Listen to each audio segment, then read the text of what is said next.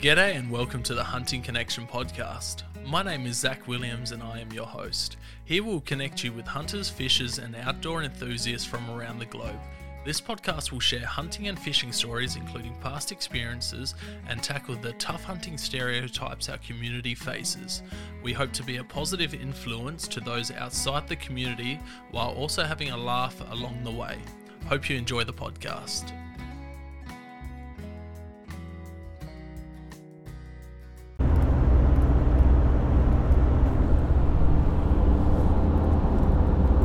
G'day and welcome to another episode of Hunting Connection Podcast. I'm here with Nathan. How you going, mate? Yeah, not too bad. We're just um, on the way back from hunting hog deer on Snake Island.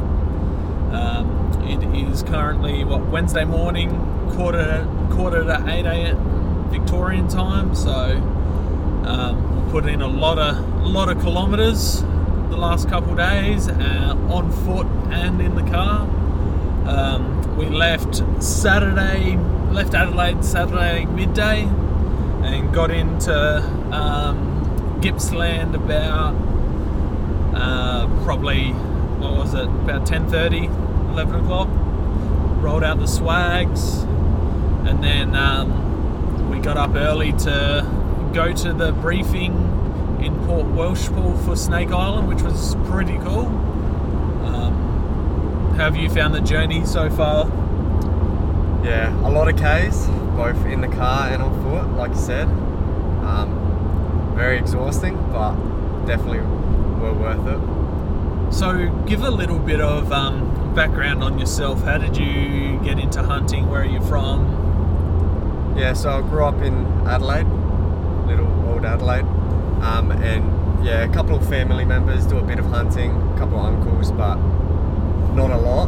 Mainly shooting, spotlighting. Yeah. Um, and then yeah, recently, about two years ago, shot my first um, deer with a rifle. Just went out one morning with the missus. She actually spotted the deer, and um, yeah, that sort of kicked it off. Does a red spiky, wasn't it? Yep. Yep. Velvet red spiky Beautiful. got in on got in on him out in the paddock and took one shot, dropped him on the spot, spined him. Um, and then What caliber were you running for that? that was only a 22 to 50. Yep, beautiful. I was green, didn't even know what I was doing, so it was actually a rifle I borrowed off a mate. Nice, nice. Um, so, did you start off on smaller game before that? What? Where did your passion for hunting actually come from? Not really. That's yeah. So always had a bow, always had slingshots and stuff growing up, but then um, yeah, that was sort of the first real hunting experience other than being with other people and just watching them hunt. Um, but yeah, then that happened. I already had the firearms license and just a small little 17 HMR Yeah, but didn't really have much access. And then from that, went straight to just hardcore hunting deer as much as I could. Um, shot a few fallow with the rifle, but was getting in on them like within 50, 50 meters, and so slowly progressed to the to the bow, and now I've kind of cut back on the rifles and just using the bow pretty much full time. that's awesome, man. Um, so, Nate reached out um, on the podcast page um, when I was looking at building my um, rickshaw for Snake Island, and um, he actually offered to build it. So, I dropped off a bunch of gear to him, and um, gracefully he put it all together, and um, we loaded it up sa- Saturday, and yeah, took off to Snake Island, and um, yeah, we uh, camped out at a spot around Foster, and woke up to a bunch of fallow everywhere. So it was nice just glassing them. Um, yeah, there was probably about what 40ish deer Yeah. around us. At least 40 fallow around us. Some real beautiful skins, some white, real white skins, like beautiful plain white. Um, but yeah, unfortunately, it was a no hunting area, but we already had to make tracks to get to the briefing. So we um, yeah rolled out at about 7:30, got into Port Welshpool about eight o'clock, and met one of the other hunters there that rolled his swag out in the back of his ute, Shane, who you would have heard on the um, the hog deer fever episode. I rang him, um, and yeah, then all the other hunters started rolling through, and yeah, we just sat around chatting until um, the briefing started at 10 a.m. So sat down there. Um, the GMA guy, game of uh, what was, Game Management Authority Victoria, um, Trav Tavi. He um, really, really great guy. Um, very, very knowledgeable. Um, very respectful of hunting and hunters. So he went through the do's and don'ts of hunting Snake Island, which was lot to take in. Um, but yeah, a lot of it's all common sense, which is pretty pretty good. You know, we had a really really good group of hunters for period two, which is a really good thing too. Uh, and yeah, we uh, caught a boat over with a couple other hunters, and yeah, rolled in. We got to Snake Island about one one thirty ish on Sunday,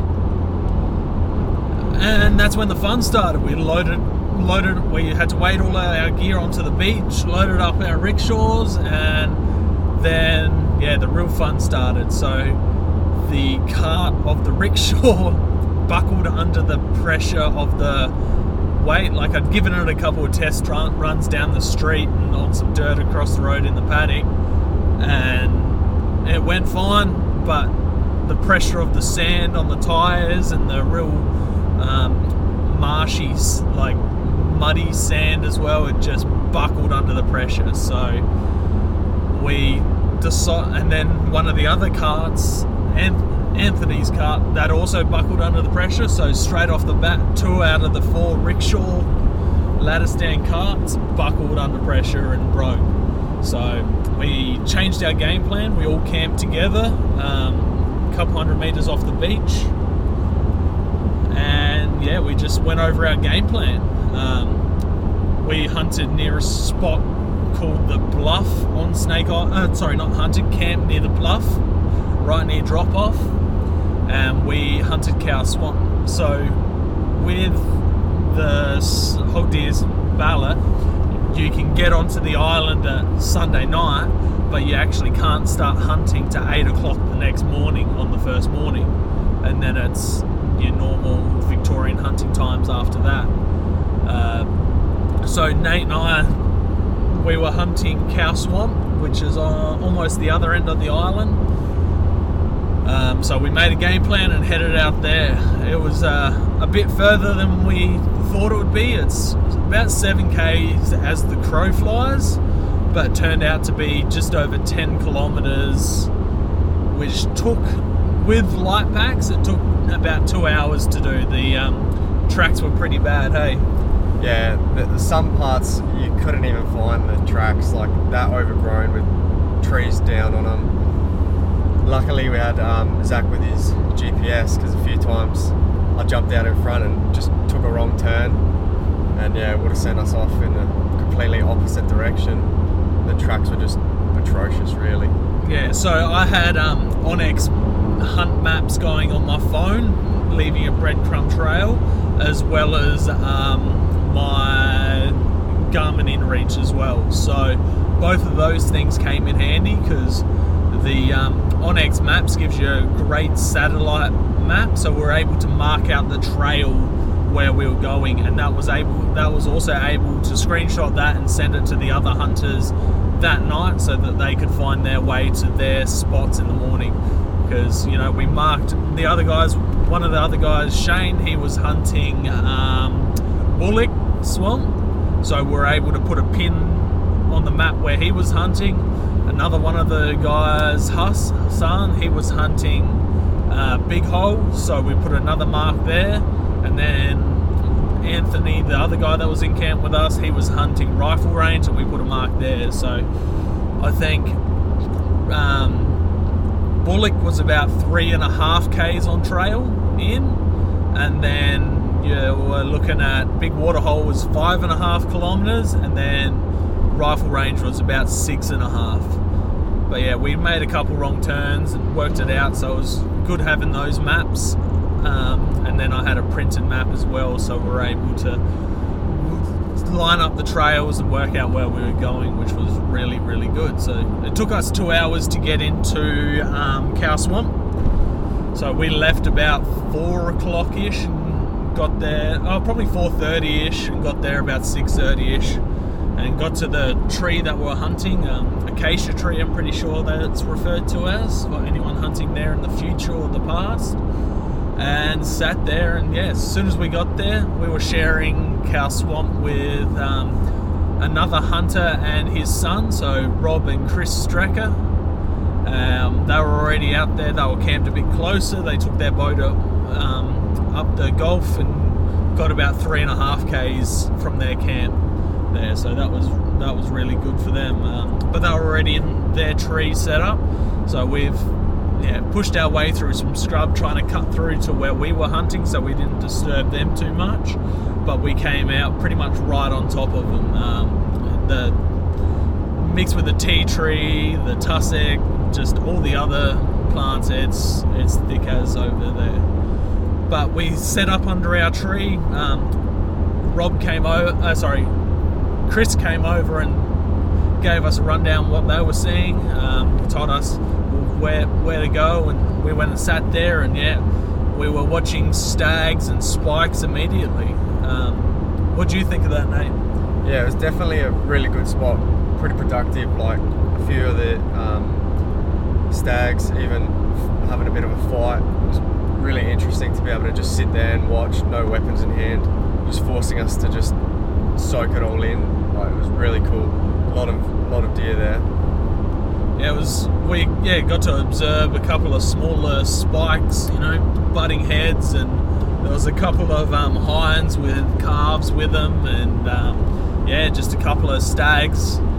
The we ended up watching the two biggest ones, and I said to Nate, um, you know, we come up with I come up with names for them. The one that I eventually shot, um, we nicknamed Donkey, and the other one would have been a bit smaller, maybe around 11, 11 inches, and he was nice and even, and called him Shrek, just Shrek and Donkey, because those two were feeding together. And yeah, I said if either, either of those stags walk out um, opening day, I'm gonna take him. So yeah, we took a few photos, some videos. Um, I'll slowly post all them up as time goes on, so you guys will get to see a lot of that, and then we made the journey back. Um, we left about 8.30, 8, 8.30 and got into camp about 10, 10.30. Um, pretty hard, pretty hard slog in the dark, but you know, having those maps using onX and um, the InReach, we were able to find our way pretty easy. Um, it all looks very similar in the dark there. So yeah, we decided not because opening wasn't till eight o'clock Monday morning. We decided to have a little bit of a rest. Um, Huss and Anthony they headed off about six thirty. Um, they had about an hour and a bit to get to where they were hunting. Um, and yeah, so Nate and I got up a little bit early, a little bit later. Um, I had a coffee and we just sat around, slowly got our stuff ready. We decided we'll take our bigger packs with us and we are going to sit to dark. Um, what do you think? Do you reckon taking the bigger packs was a mistake? Do you reckon we should have packed a bit lighter? I think we definitely overpacked because we used barely any of our gear and we definitely underestimated the trek. A fair few Ks and with such a heavy pack, it does take a toll on the body. And it was a struggle yeah, we probably took a bit bit too much water with us. Um, yeah, the we, you know we took gas cookers and that. Really, we should have probably only taken one gas cooker between the two of us. Um, excuse me. Um, and then yeah, some water, a little bit of food, and just smaller packs. But you know, we weren't. We got to where so go back, yeah, three of us, Shane, Nathan, and I left camp about eight, quarter past eight. and um, yeah, started going in. And Shane stopped off at um, Bullock Swamp, and we we kept going. About oh, another half an hour into the trek, we heard a gunshot come from rifle range, Big Hole. Um, that was one of the other other boys, Anthony. Um, he was yeah getting into his spot, and yeah spotted a stag just cruising along off to the side of the track, and he wandered off after it. And shot a nice little, um, oh not little, nice nice stag. It was probably about, about 12 inches. I think he straight taped it at 11, so it was probably about 12. Ended up being about a five and a half year old deer, which was nice to see. So we got to, we came up about you know 20 minutes after he shot it and got to see it and lay some hands on on the first hog deer. The first time we either of us had laid hands on it. What do you think of that? Yeah, definitely an awesome species. Like completely different to any other deer species we've got here. Such a small animal, but so unique and awesome antlers on them. Like just to be able to get your hands on them was pretty cool, and to see them up close and personal before even having them getting our shot off on one. Yeah, um, and you know Anthony put a tape on it, so we got to see how big it was, and then you know we got a more of an understanding of the size of the ones that we were seeing the night before. so after stopping there for about 20 minutes, half an hour, made our way to Cow Swamp. Ended up taking us about two and a half hours to get there, um, so a bit longer than the night before. You know, a bit sore legs already. Um, I was silly and put wet socks on because you know we had to wade through some water coming in. I had some dry, um, socks drying, and I had the sweaty pair from the night before, so I put them on, and I started getting blisters um, on the back of my heels. So kicked the boots off for a few hundred meters in the sand, and just let my feet aerate. And then when it started getting prickly, I put them back on. So Nate was getting pretty frustrated with me stopping all the time, sorting out my my feet. um, but yeah, ended up about 12, 12.30, we got into Cow Swamp and when had a quick wave to Chris and Rob up in their tree, you know, asked if they'd seen anything. They said one stag and we made our way to our, our spot. Had a sleep under the tree. We got our got our um, jackets out and did that and just yeah, laid on our packs and slept for a few hours. Um, you know, not much out there happens during the middle of the day, so gave us time to recover a little bit. Um, you know, I Nate slept really well. Yeah, I reckon. definitely um, well needed. Um, catch up on sleep the night before, getting in so late and being so uncomfortable with all the bug bites and scratches from all the tussock on the legs. Um, and then I set up my tent in a pretty shocking spot. Massive lump under my back. I was waking up every half an hour.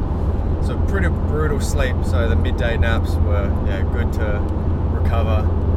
And um, Yeah, those sandflies and marsh flies, they're like no matter how much bug spray you put on, those little bastards are horrible. I got bites all over me from them. You know, I probably killed a well, probably 200 of them each time they landed on me. It was yeah, those things are crazy. Um, but yeah, a few hours kicked by. You know, slept. I was sleeping one eye open. You know, just kept slowly sitting up, looking around. That's another thing I was having issue with chafing. My thighs were chafing really bad. So we first got there and Nate decided to have a little sleep and I'm like, sorry mate, but I'm I'm sitting in my undies for a bit. I need to let everything air out because it was chafing bad. So poor Nate had to sit under the tree with me while I was in my in my undies and shirt, just waiting, waiting, drying out because there was, you know, only 26 that first day, but it's being on that little island, it's hot in that sun. You know, I, I wouldn't have been wanting to hunt it if it was 35. You know, it would have been brutal. Um, but yeah, the hours ticked by, and you know, got to about 5:30, and I was getting really keen. You know, speaking to previous hunters that have hunted the area, um, like Dano Hunts um, from High Country Hunting Gear. he was hunting there two weeks before and said, you know, the deer start moving through 637. Um, and yeah, 630 rolled past, and as soon as I was sitting there, I've gone, Nate, a deer. It's a stag. Um, one of the rules when you're hunting Snake Island there, if you take someone with you, they're actually not allowed to do anything that's interpreted as hunting I being with you. So they're not allowed to carry binos, they're not allowed to point out deer and all of that. So, you know, Nate was just there for um, emotional support and help with the the carry out. Um, so yeah, he was he was asleep, so I woke him up. I'm like, Nate, deer, stag, and I've quickly rolled over, grabbed my rifle, and yeah, before he could comprehend what was happening, I was already on the move, getting out there, and yeah. Um, found out pretty quick it was donkey. So that was that was pretty happy. I've uh, turned to the other hunters at the other end of the field gave them thumbs up thumbs down asked them if they were if they wanted to shoot it because they were out there first. They said no. Um, nate was pretty quick on the phone when he realized what was happening and jumped on started filming and yeah about 80 meter shot bowled him with the 270 dropped on the spot um, you know, picked him up, tag, tagged him straight away, put him under the tree, and um, you're only allowed to gut the deer on the island. You have to bring out the whole thing whole, which was where all the hard stuff started. Yes. so as Zach alluded to earlier, I couldn't actually do anything to assist the hunter in the actual hunt. Um, so I was kind of situated on the tree, almost facing away from where we had previously yeah. seen the deer come out just so that no one could pick up on it and say that I was assisting in the hunt. Um, and so yeah, I was half asleep, and he says, "Deer stag." Before I could even say anything, he's already off through the tussock, sneaking in. Um, so yeah, I quickly picked up his phone to get a video of it, and yeah, the rest is history. So yeah, it started um, gutted gutted him out pretty quick. Um, we took in a camping pole and my shooting stick um, we took in the camping pole to tape the deer to to help with the um, the carry out. Turns out that was a bit too short, so we only made it about like once taping the the legs to that pole. We probably made it only uh, maybe a k and a half with it like that, and it just was not working. Um, and from then we knew it was going to be a long, long journey. Um, we kept an eye out for a straight straight stick, but on the island there's nothing really that's long and straight and um, you know going to hold a, a 30 kilo deer on it while you carry it. So we grabbed the shooting stick and the pole, we taped those things together and we made a longer pole so we could put it on our shoulders. And yeah, that's that's where the fun started, you know. The that's where the hard work began. Um, we sh- yeah shot the deer at 6:30 and started carrying it out at about 7 7:10, and we did not get back into camp till 2 a.m. Um, it was just a long, long, painful process. It was a lot of stop, start, stop, start, stop, start, um, sweating. You know, I was dealing with chafing and blisters. I'd, earlier that day, I had um, band aid and taped up my blisters to help. I, we dried all our socks off in the tree and boots out in the sun, which helped a fair bit too. But the amount we were sweating was just insane. Um, but yeah, so you know, we were about an hour in and heard another gunshot go off.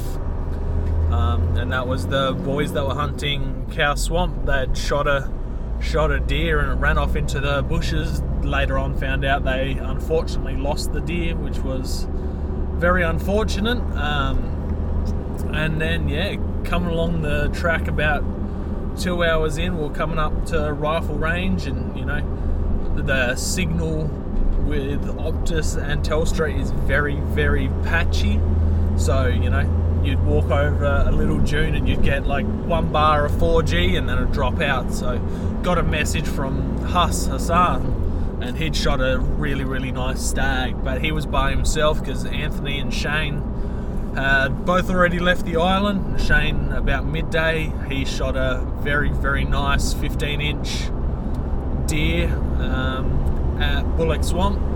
So Anthony and him caught off a got the boat off together, and um, yeah, they, were- they were off the island. So we run into Huss. What would have been 9:30, 10 o'clock? You yeah, reckon? around that. Yep.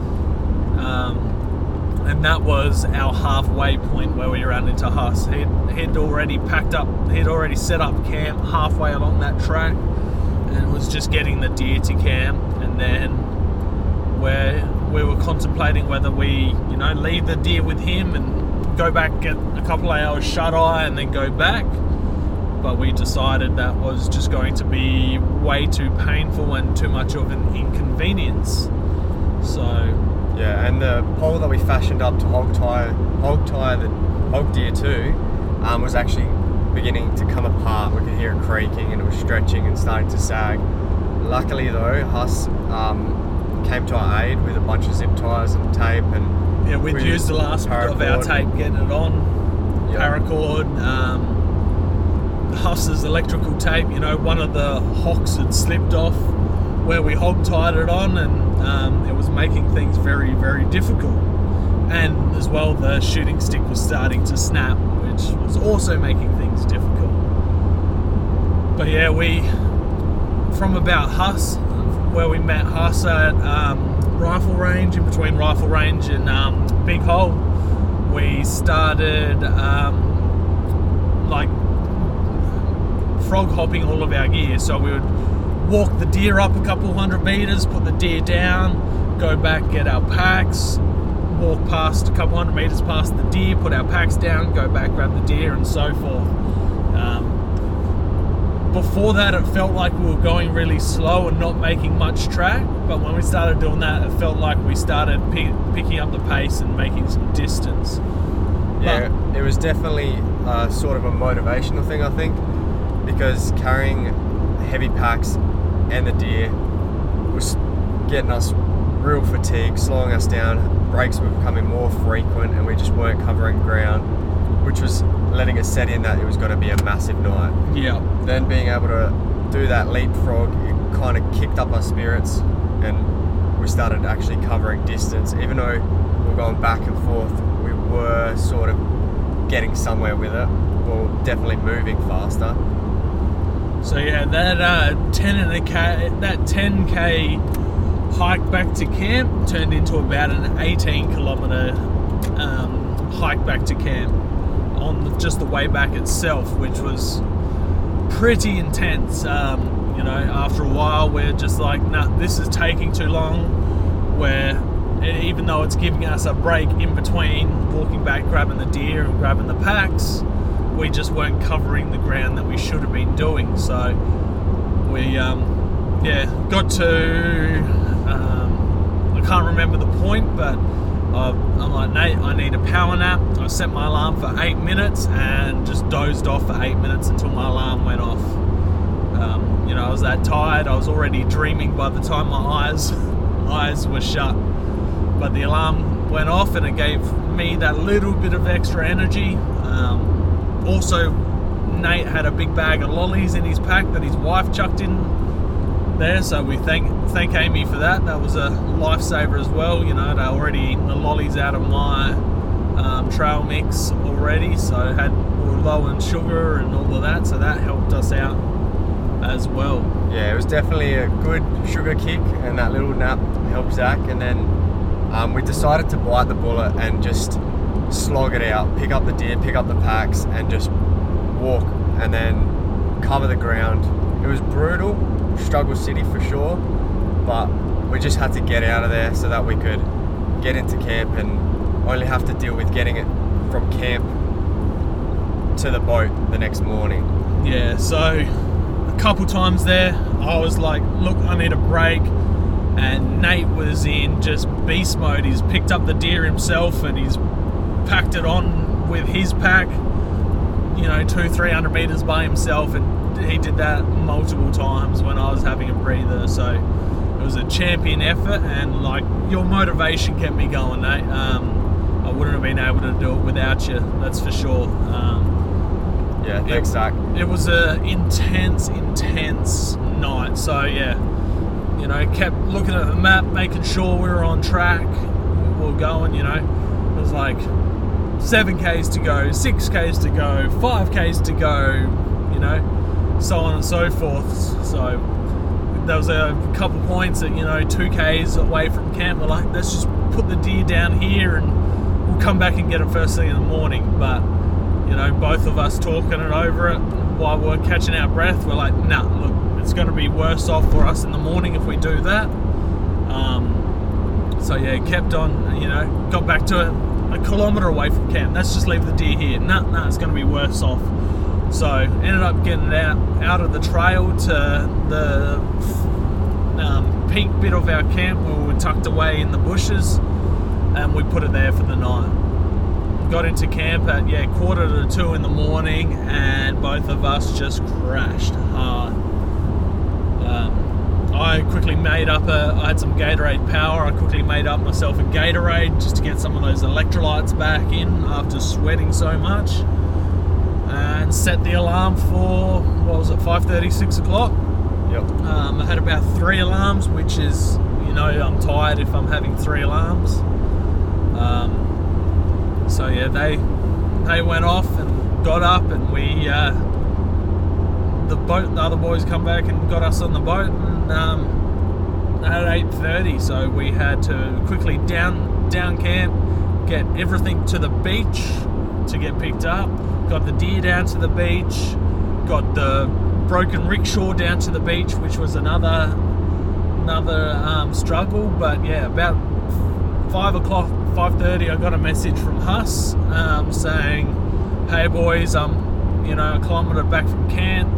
When I get to camp, can you give me a hand to get my stuff down to the beach as well?" So you know, we're like, awesome. We'll be able to get off together. And Huss rocks up, and he's just got his pack and his camp stuff. Um, so he dropped that off.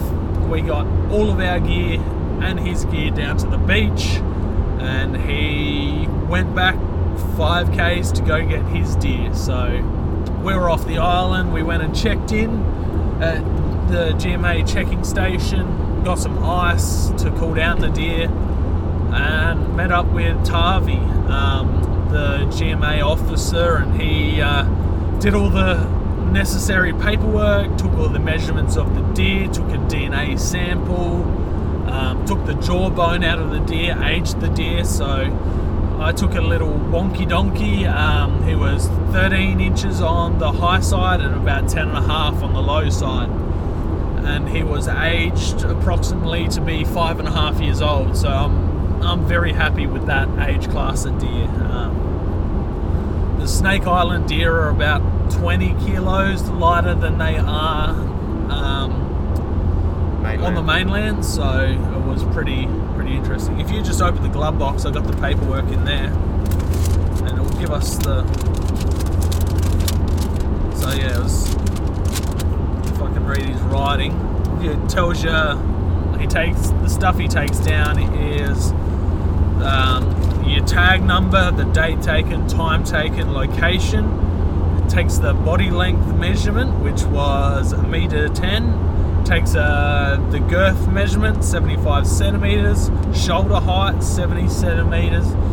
Uh, body weight which was 28.4 kilos gutted. Um, field dressed yes um, length of antlers so 33.5 centimeters and 27 centimeters antler spread was 21.5 coronet on the left hand side was 13 centimeters, right hand side 13 centimeters. Um, hard antler or velvet, mine was hard antler. Um, land type, so that that's cool to see him take all that done. Um, they take down the the age, like I said, they take a tissue sample and the um, jawbone, which is pretty cool as well. Um, yeah, you've got the the tags and all of that. So got all, all of that stuff done um, and had a quick chat to Tavi and he was excellent. He was um, very knowledgeable about the deer, about the location, um, and just yeah, very very nice guy. So after that, we um, rang, we caught up with the other guys because they had already had their deer deer done. Um, they went off and got salt and ice. Um, Shane was chatting to a local farmer hunter who offered his shed for us to go back to to butcher and cape out and head skin the deer. So, um, pretty sure his name was Ryan. Ryan. Yeah. Yeah, so we caught up with Ryan, Shane, and Anthony. So we broke down the three deer, um, which was cool. Um, Ryan had done some guiding across Australia and New Zealand, so he was very, very confident in head skinning, turning the lips, turning the ears, doing the eyes, all of that beautiful stuff. So we learned a bit from him. Got you know good backstory, hunting stories, um, you know local land knowledge from him, which was incredible. He was just a all-round top bloke, very generous, very knowledgeable, um, and we were very thankful for him office, offering a facility for us to yeah do all of that. So um, you know we referred to Shano as um, camp dad. You know he he had everything from chocolate cake to jerky to yeah it was it was it was great to have in camp. Um, which was great. You know, we all helped each other. We all fed off of each other's knowledge. You know, um, Shane hog deer was his last species of deer to take in Australia, which is incredible.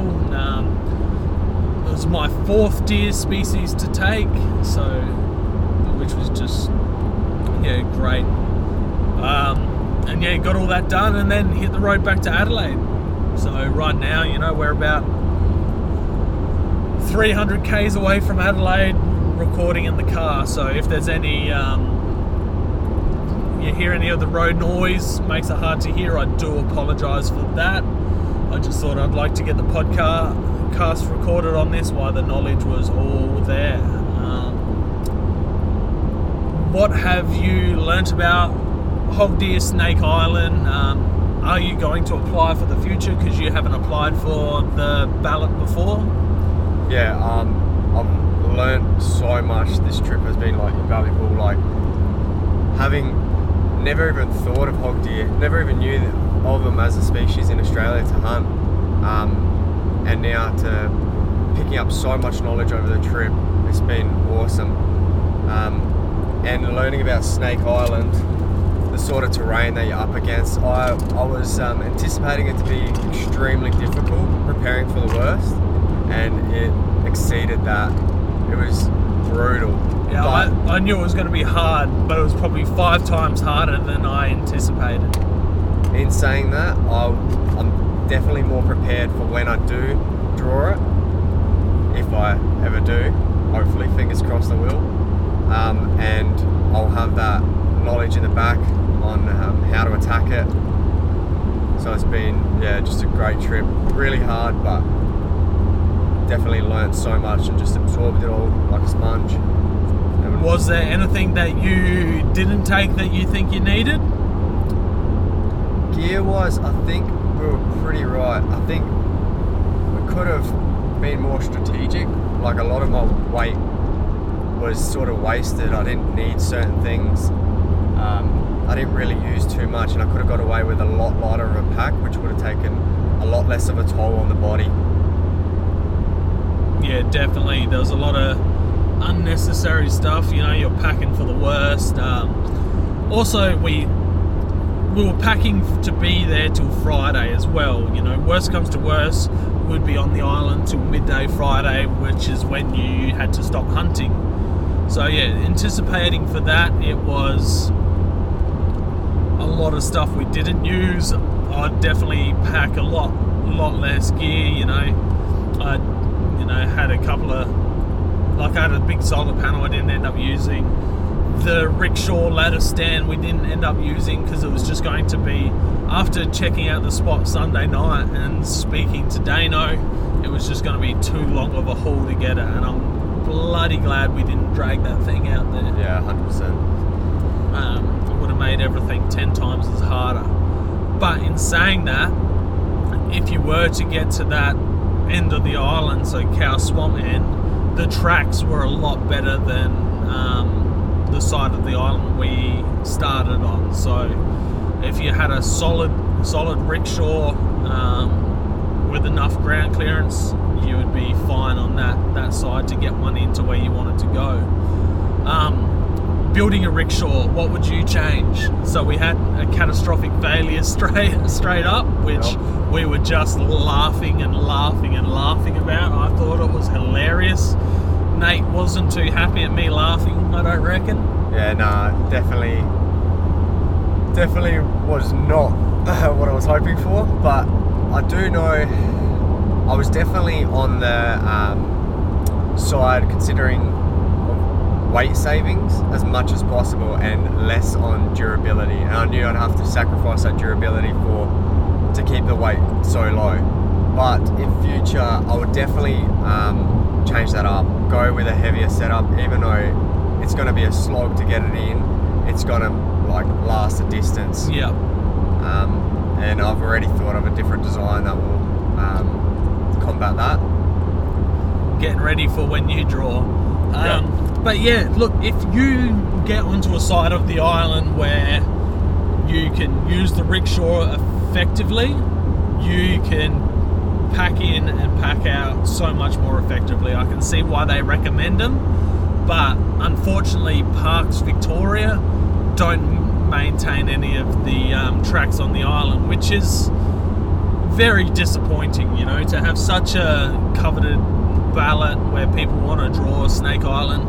I believe Snake Island's been running in the ballot since 2017, and this is the last trial year for it, which is a shame. So they are still undecided if it's going to go ahead for 2024 or not. So I really want it to go ahead um, because it's a massive opportunity for hunters to get onto the island uh, and chase hog deer. Um, but yeah, that's that's about all I can think of. Was there anything else you'd like to cover, man?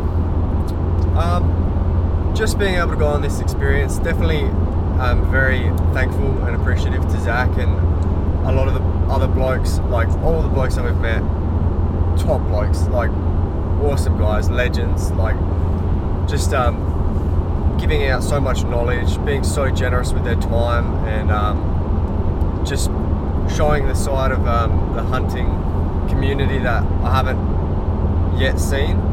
Um, it's been really good and gives me hope in like the future. Um, just the connections that we've made, and it's just been a really good trip. Really eye-opening on how good the uh, the hunting community can be. Yeah, we um, were very, very blessed with a great group of eight hunters. So, um, yeah, any of those guys I'd be happy to share a camp with in future. Um, you know, the knowledge of all of these guys. You know, you had Shane from um, Tasmania. His knowledge base is just incredible. His desire and the way he chooses to stick to a plan and just stick to what he what he wanted to do, which worked out beautifully for him, tagging a beautiful stag out on the first morning. Um, I'll, I'm not sure if it'll be in this bit or a part two of it. I'll uh, ring a couple of the hunters who were successful and um, see get their um, thoughts about it all. So that would be good. Um, but you know, Shane's what 62.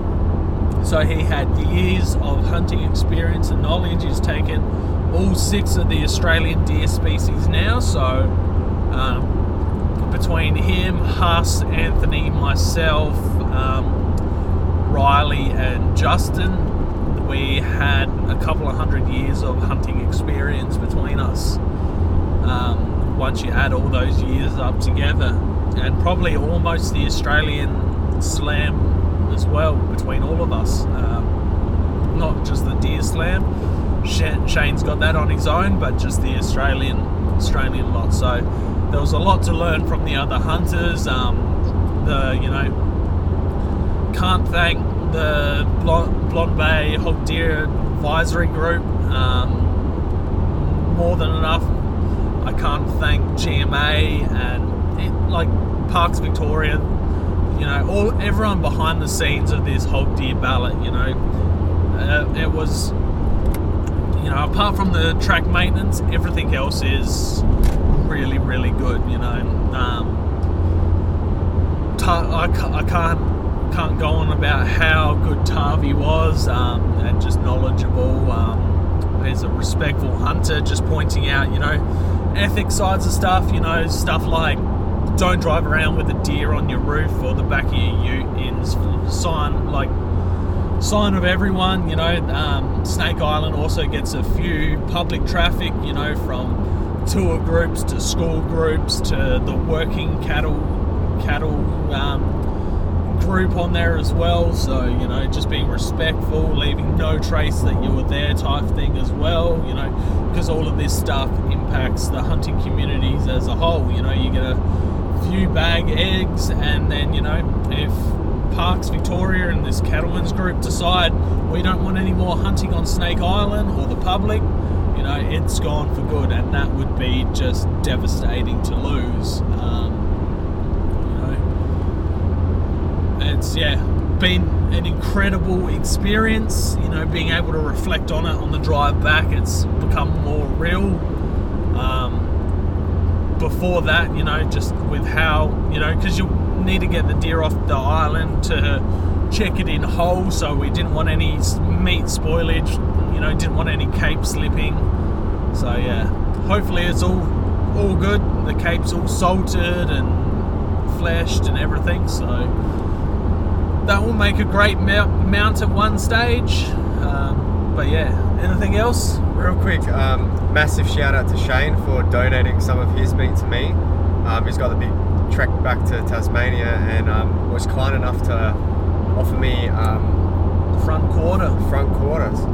So that's that's good. Um, Massive thank you for that.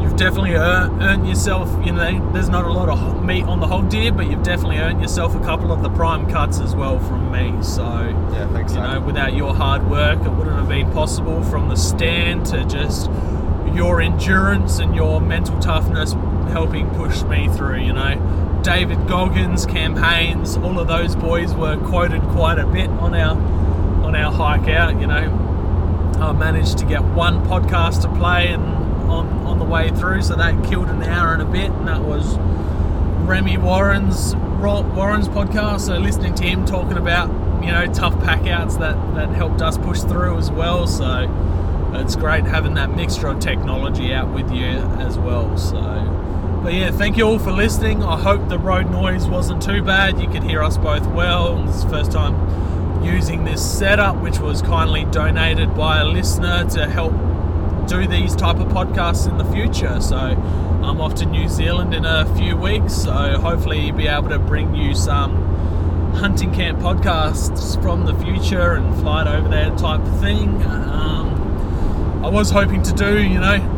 a podcast leading up in the car, but we were pretty tired and just wanting to get there.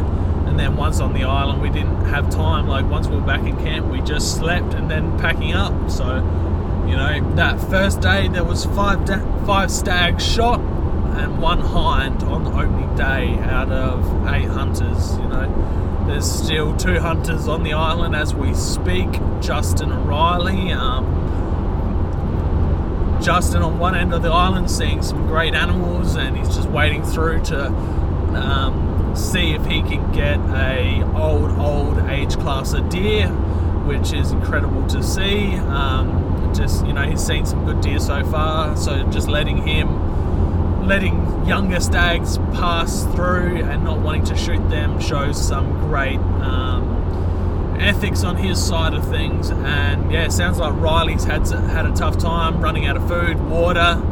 Um, so I think Hassan's dropped some stuff off to him to help him get through, and hopefully he gets a beautiful stag as well at some point. So wishing everyone in future um, periods in the 23 season, whether it be Blond Bay, um, Boole Poole, Sunday Island, Snake Island, wishing you all luck. Um, don't pack too much. Go over all of your stuff again and see if you can cut weight and make sure those rick stands are tough.